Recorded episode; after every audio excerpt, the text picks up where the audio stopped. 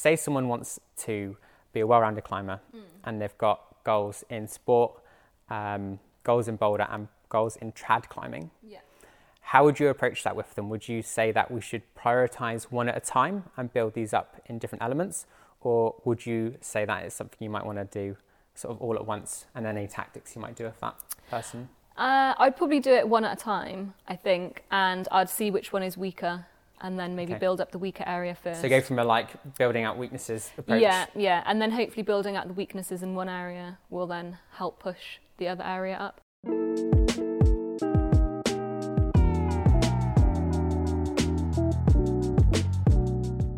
Hello and welcome back to another episode of Ask Lattice. Today I'm joined by Roz, and Roz is a new coach here at Lattice Training.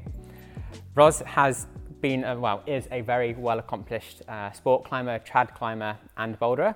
She's also currently on the GB team, so a competition climber as well. She's flashed an 8A plus sport route, which is a very impressive achievement. Um, and you've also been a head coach uh, climbing wall in Bristol. So quite a lot to ask Roz about today. Um, but first, I want to get into that really impressive 8A plus flash. Yeah. Was this something you've trained for in terms of were you training for on-sighting or flashing routes? Did you do your research like Adam Ondra style, or was it an Alex Megos turned up and just you know fluked it on the day? Uh, yeah, it was more definitely more of the latter. Yeah. Um, yeah, I was actually coming back from like an injury. I'd hurt my finger recently in the year, and sort of the only sort of training I could do was more like endurance training. Okay. So basically, did like loads of base training because that didn't hurt my finger. So you were feeling really fit at the time. Yeah. So I guess in hindsight, I didn't do that on purpose. I did that because that was the only training I could do, and then in hindsight, that really prepared me for that trip. Um, okay. But I was like, we were traveling around competing, and then at the end of that, I did like a two-week stint in Céüse. Um, so I'd never been before, and it wasn't my aim to like flash or on-sight anything, but um, I really enjoy that style of climbing because if you like do it first go, you can try more routes in the day. Yeah, so I'm like, yeah, yeah. well, if I do it first go, I can try like four more routes today. Um, but I was going pretty well, so I was like, at the start, I was like flashing quite a few like seven C's and seven C pluses, and then I heard that this other person had flashed this 8A plus, and I was like, oh, so it means it is flashable. Okay, so you I knew just, the sequence was not going to be like. Yeah, I knew it probably wasn't going to be really cruxy, and it was quite a long endurance route. Um, so I just, I just thought I'd like give it a go, and then like surpri- totally surprise myself in doing it. Did you talk to people to get as much like beta around the route as yeah, possible? Yeah, hundred percent. Yeah. Okay, so um, you knew exactly what you were going to do, and you. Yeah, and I think that does make a difference. I think that makes a massive difference between on-sighting and flashing. Like if you sort of know what's coming, it's yep. a bit easier to prepare for it as opposed to just like totally blindly slapping away. Um, but yeah, so this Czech guy gave me quite a lot of boot at the bottom, and then managed to go to top. But it was like it's quite like you do a boulder and then you get a good rest, and then you do another boulder and get a good rest. Um, so it's quite easy to break down like that. So basically, every boulder, I was like, okay, just concentrate on the next boulder while I was resting, and then knew you were going to get to a rest. Was that kind yeah. of helpful to know that where the hard sequences were? And yeah. you were like, I just need to make it through this, and yeah. then I can rest. And then, I was, I'd basically, so I guess break it down, you kind of chunk it into bits, don't you? Yeah, I basically break it down, and then each boulder, I was like, okay, I can try really hard on this boulder because yeah. I know that I'm going to be able to recover. And I guess earlier in the trip, I knew that I was quite fit and quite good at recovering. Um, so yeah, I just knew that I had to get to the rests, and then. Do you think that's one of the main things you would focus on if you're working with a client, or, or if you're a climber and you're looking to go for a trip where it's mainly about on-sighting or flashing? Is fitness your main focus? I mean, maybe particularly if you're climbing in France where the routes are a little bit longer, longer. than here. Yeah, I think that definitely would play a part. Um, I think you've got to be strong enough to do the cruxes, yep. but I think maybe the most important thing for that is like head game. I think if you're climbing really well and you feel like you're climbing really well, it's a lot easier to flash routes yep. and like not put too much pressure on yourself to flash routes. Um, but obviously the endurance and the recovery plays a big part in it as well. Yeah, okay. Do you have any rituals you go through before you get on a route? You know it's going to be hard to flash. Is there any like getting in the right headspace, or is it no? I mean, naturally. In, if I'm honest, I don't. I don't specifically save routes for the flash or anything okay. like that. Um, so I don't. Uh, yeah, I don't particularly have like a big ritual like that. I'm mainly just like, oh, I'll just give it a go because I think if you do put too much pressure on it, then you generally climb slightly different. Like I'd climb a lot more tense and stuff, and maybe yeah, okay. think about the sequence too much. Whereas if you just sort of forget about it and just go climbing, then you, I generally flow a lot nicer on the rock. So you um, think taking the pressure off is quite important? Yeah, for sure. I think I climb best when I'm uh, uh, having like it sounds cliche, but I think I climb better when I'm having like the most fun and like in a really good mental headspace and stuff like that. So I think okay. that's the most important thing for climbing, especially for me. Yep. Yeah. Okay, um, I wanted to ask who are your most inspirational climbers? Oh, my most inspirational climbers. Yeah. Um, Is there some style you emulate in, in other climbers, or? Um, I don't know. I don't know if it's more that, but I do. I do have three people who I generally like look up to, or like. I think Katy Whittaker would be my first one because yep. when I was like younger and climbing, I'd see her in all the climbing films, and I was like, "Wow, that's so cool." And she's obviously a really good climber. Yep. Um, she's got a really nice climbing style as well, like very technical and like flowy, which is nice. Mm-hmm. Um, and then Libby Peter would be up there as well. Okay. Top girl crush as well. I hope they don't watch this. I'll find it super cringe. um, and then I'd probably put like Brooke, Brooke Raboutou up there, more yeah. of a recent one. Yeah, I just think she's got a really nice climbing style. She mixes it up between comps and rock as well, which I really appreciate. Yeah. And yeah, it's quite nice to her. She was my like uh, she was my favourite for the Olympics. yeah, well. I was watching her climbing, and I, I was quite gutted actually with yeah. her slipping on that oh. route. But and yeah. on the bouldering as well, she was so close to topping them in the bouldering. I yeah, know, she just yeah. seemed to have like a really almost round. Like did really well, but almost did quite a lot. But yeah, I but know. she'll probably be there in Paris, won't she? So yes, quite a um, she's quite young in that climbing career, isn't she? In Mm. terms of competition climbing, Yeah. so hopefully we'll see some pretty. but it's also yeah, it's insane how much she came on since qualifying for the Olympics to then in the Olympics. I think that's really cool. Yeah, I mean, when they're talking about the experience level of a lot of these climbers going to the Olympics, like Brooke seemed obviously she's a very accomplished outdoor climber, but she, Yeah. when she came in and we're talking about her competition like ex- experience, comparing her to someone like Janja, was like, oh, you know, she's got Yeah. like 30 gold medals, and then Brooke was like, she's got one that she got like a few months ago. Yeah, in the seniors. and then yeah, she was yeah. just still out there actually, like was like you absolutely know, smashing uh, it. definitely the second best boulder in that round as well. Yeah, for sure. and doing really well with it.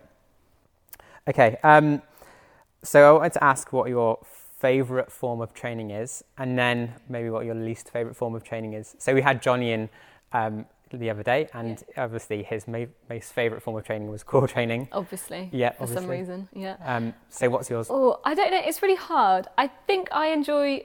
I generally do enjoy all aspects of training because I think I can see how all of those aspects of training is going to help me with climbing. Um, I really like board climbing Yeah. because it's really um, satisfying when you do a board problem. Though there is a board problem next door that I still can't do, a 7A of Ollie G's that I Yeah. still can't touch. No, he's pretty good at board climbing, Ollie. yeah, and he's pretty good at undercuts, and there's this really beefy undercut move. Oh yeah, he I is the undercut king. Yeah, which I just can't do. So that's my project to winter now. okay. A seven Right. Um, yeah, maybe maybe like the long end power endurance, like the really pumpy climbing. Which ironically for a sport climber, I really hate being pumped. Um, so really don't like. Well, it usually means it's about to fall off. so- Yeah, I really Yeah. don't like um, probably that long end power endurance sort of like pumpy uh, training. That's your least favourite form. That's probably my least favourite. But then I really like sport climbing, so I think Yeah. it's just when I get pumped, I'm like, if I was fitter, I wouldn't be this pumped. Would you say, as a sport climber, like people have different, people will do different things to achieve the same outcome. So in sport climbing, you'll have climbers that get really strong, so the moves are relatively easy, but they will maybe neglect or just don't really want to train the endurance aspect of it. So we might say they're a strong climber for, for the grade, Yeah. whereas you might have a fit climber for the grade as well. And I think people naturally shift towards that style, maybe just because genetically, like they respond better to that form of training. Would you say you're more of a I'm strong for the moves and I can bring the, the difficulty down to my level, or would you get through with I fitness? think I think in the past I used to be maybe really fit for the grade, so I'd be pretty good at endurance, but then quite weak. But then I'd find maybe like a more technical way of doing the climb, Mm-hmm. um, and then I think I found that that only got me so far. And then I like switched it round and I really worked on my like power and board climbing. So maybe now, and yeah, then I probably have neg- neglected the the endurance side. So maybe now I'm probably the other way. Okay. But I think I prefer it that way because I think fitness still comes quite quickly to me. So if I get really strong for a project and then I'm like, okay, I'm not fit, I can like train the fitness towards the end and hopefully and, and that comes quickly then. Yeah, yeah. But it's different for everybody, obviously. Would you say board climbing was that one tool that you used to really build up your strength more than, other things? Yeah, that and pull-ups. Yeah, and I pull-ups. used to not be able to do many pull-ups, but now I can like solidly do ten. So Nice. that's good. Good I know. Thanks. Yeah. Yeah. Cool. Okay. Um, so uh, we were talking just before this about um, your sort of like multidisciplinary background, which is quite impressive. So obviously you've got that GB team thing. You're quite a good uh, and well accomplished competition climber. Maybe. You've yeah. climbed. it depends what you mean by well accomplished. Yeah. But well, I think you're quite a good comp climber. yeah. Um, you've climbed E6 Trad, 8C Sport, mm-hmm. and 8A Boulder, yeah. which is very well rounded. I'd say like that's quite quite well accomplished. Yeah. Have you balanced all of those throughout your climbing career? Have you kind of shifted between those? Is that something you've you've drifted between different disciplines and focused on a different time, or is it you've kind of brought those all up at the same time? So I definitely used to be more sport and not boulder at all. So I think when I sport climbed that 8C, I'd probably only bouldered like 7C outside maybe, okay. which maybe is quite low in comparison. Is that more is that because you were not actually bouldering much? You're not really projecting things? Yeah, I yeah. think I just always gone sport climbing and I really enjoyed sport climbing. So I was like, oh, I'll just like stick to this. Um, and then I think we had that lockdown and I could only like train on a board. And then, so I got pretty good on the board. And then I was like, went outside bouldering and was like, oh, I actually really enjoy this. Um. So then brought my boulder grade up to maybe a more acceptable level, level for a sport climb. Say someone wants to be a well rounded climber mm. and they've got goals in sport, um, goals in boulder, and goals in trad climbing. Yeah. How would you approach that with them? Would you say that we should prioritize one at a time and build these up in different elements? Or would you say that is something you might want to do sort of all at once and then any tactics you might do with that person? Uh, I'd probably do it one at a time, I think, and I'd see which one is weaker and then maybe okay. build up the weaker area first. So go from a like building out weaknesses approach. Yeah, yeah, and then hopefully building out the weaknesses in one area will then help push the other area up. So like if you're weaker in bouldering, then pushing your bouldering is going to help your sport climbing. And this is kind of what you did with with your sport climbing yeah. when you were a fitter climber back in day. And yeah, and now I'd say the... I'm a stronger climber. But I'd say de- actually the way to get better at sport climbing for me personally was bouldering. Yep. So like when I started bouldering more, my sport climbing like exponentially got better. Maybe not better in grade, but definitely more consistent. So like I'd um, perform more consistently at a level just below my max. Okay. Which I think is always a dream. Get a good pyramid, isn't it? Yeah, yeah, of course. Yeah, it's so, all about the pyramid. So there you have it. Basically, if you're a sport climber and you're neglecting your bouldering, that's what you need to do to get better mm. at sport climbing. Go start, bouldering. Start getting stronger. Yeah. Nice. Okay, well, we'll wrap it up there. Um, thank you for um, talking me through all of these very interesting points. No worries. um, we'll catch you next time. If you enjoyed this video, don't forget to like and subscribe, and we'll see you later. Bye.